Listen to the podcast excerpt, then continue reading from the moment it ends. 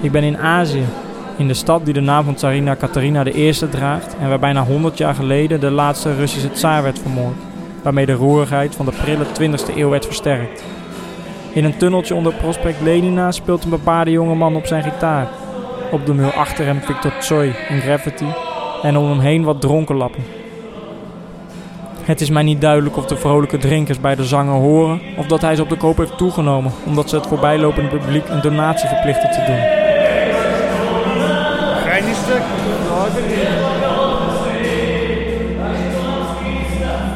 Na een korte stop en een kleine donatie laat ik de alcohollucht achter me en vervolg mijn stadswandeling door een van de grootste Russische steden, Yekaterinburg. Ik maak dankbaar gebruik van de Krasnaya Linia, de rode lijn die letterlijk op de straten van de stad te vinden is en langs de meeste bezienswaardigheden voert. Een uitkomst voor iemand die op zijn gemak de stad wil ontdekken en via een smartphone toegang heeft tot de bijbehorende website met tekst en uitleg. Gedurende twee dagen loop ik langs de lijn. Wijk er vanaf wanneer nodig en stop als ik wil. Geen gids die je de stad doorjaagt en alles op je eigen tempo. Fantastisch. Ik denk lang na hoe de stad te typeren is. Het heeft de grootsheid van een Russische stad, maar ook zeker de gezelligheid van een kleine kunstenaarswijk die ik uit Petersburg of Moskou niet ken. Er is een veelheid aan monumenten te vinden, waaronder uiteraard een Lenin-standbeeld. Dichter Alexander Pushkin is er te vinden en ook een standbeeld voor de oprichters van de stad, Tachichev en Degenin. Maar ik kom ook minder gebruikelijke monumenten tegen, zoals voor mijn favoriete zingende dichter Vysotsky, aan wie er zelfs een heel museum is gewijd, een monument van de Beatles, die de stad helaas nooit bezochten, al dus de uitleg van de Rode Lijn, en het toetsenbordmonument, dat door het stadsbestuur overigens nooit officieel is erkend. De stad is ervan gaan leven en dat vind je overal terug.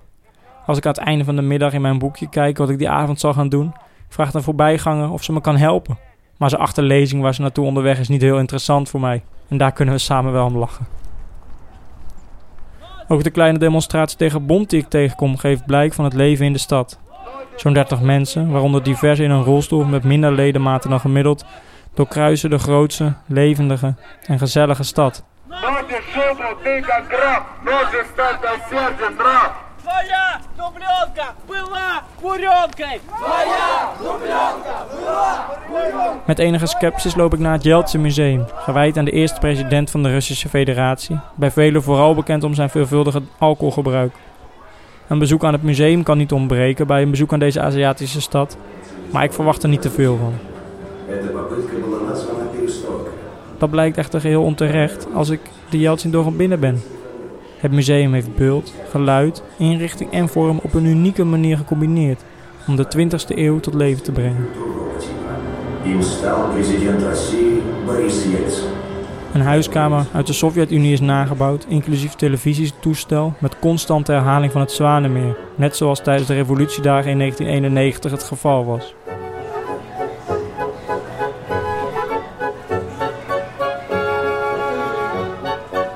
Op die dagen richt het museum zich vooral het einde van de Sovjet-Unie en het ontstaan van de Russische Federatie.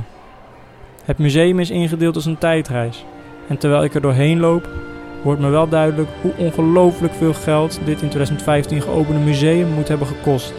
Met als doel het benadrukken van de grootheid van de Russische Federatie. Of zoals het museum het bij de ingang omschrijft, de jaren 90, het moment dat Rusland de totalitaire geschiedenis achter zich liet en de weg naar de vrijheid betrad. Nadat ik met Yeltsin op de foto ben gegaan, neem ik ook de gratis uitgave van de Constitutie uit 1991 mee.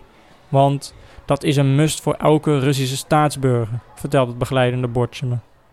Ik bedenk me dat ik de Nederlandse constitutie nog nooit bekeken heb. In de trein terug werk ik aan mijn podcast en bedenk ik wat ik zal zeggen over Jekaterinburg. In ieder geval dat iemand die ook maar enigszins in de buurt is er een stop moet maken. En dat er een unieke combinatie van grootsheid en gezelligheid te vinden is. Langs het spoor geniet ik ondertussen van de prachtige herfst, die van de bossen een prachtig schilderij heeft gemaakt, met zo nu en dan tussen het kleurige tafereel een verscholen dorpje. Dat moet ik ook vertellen in mijn podcast, besluit ik. En voor ik het weet ben ik alweer in Europa en bijna thuis, klaar voor een nieuwe studieweek.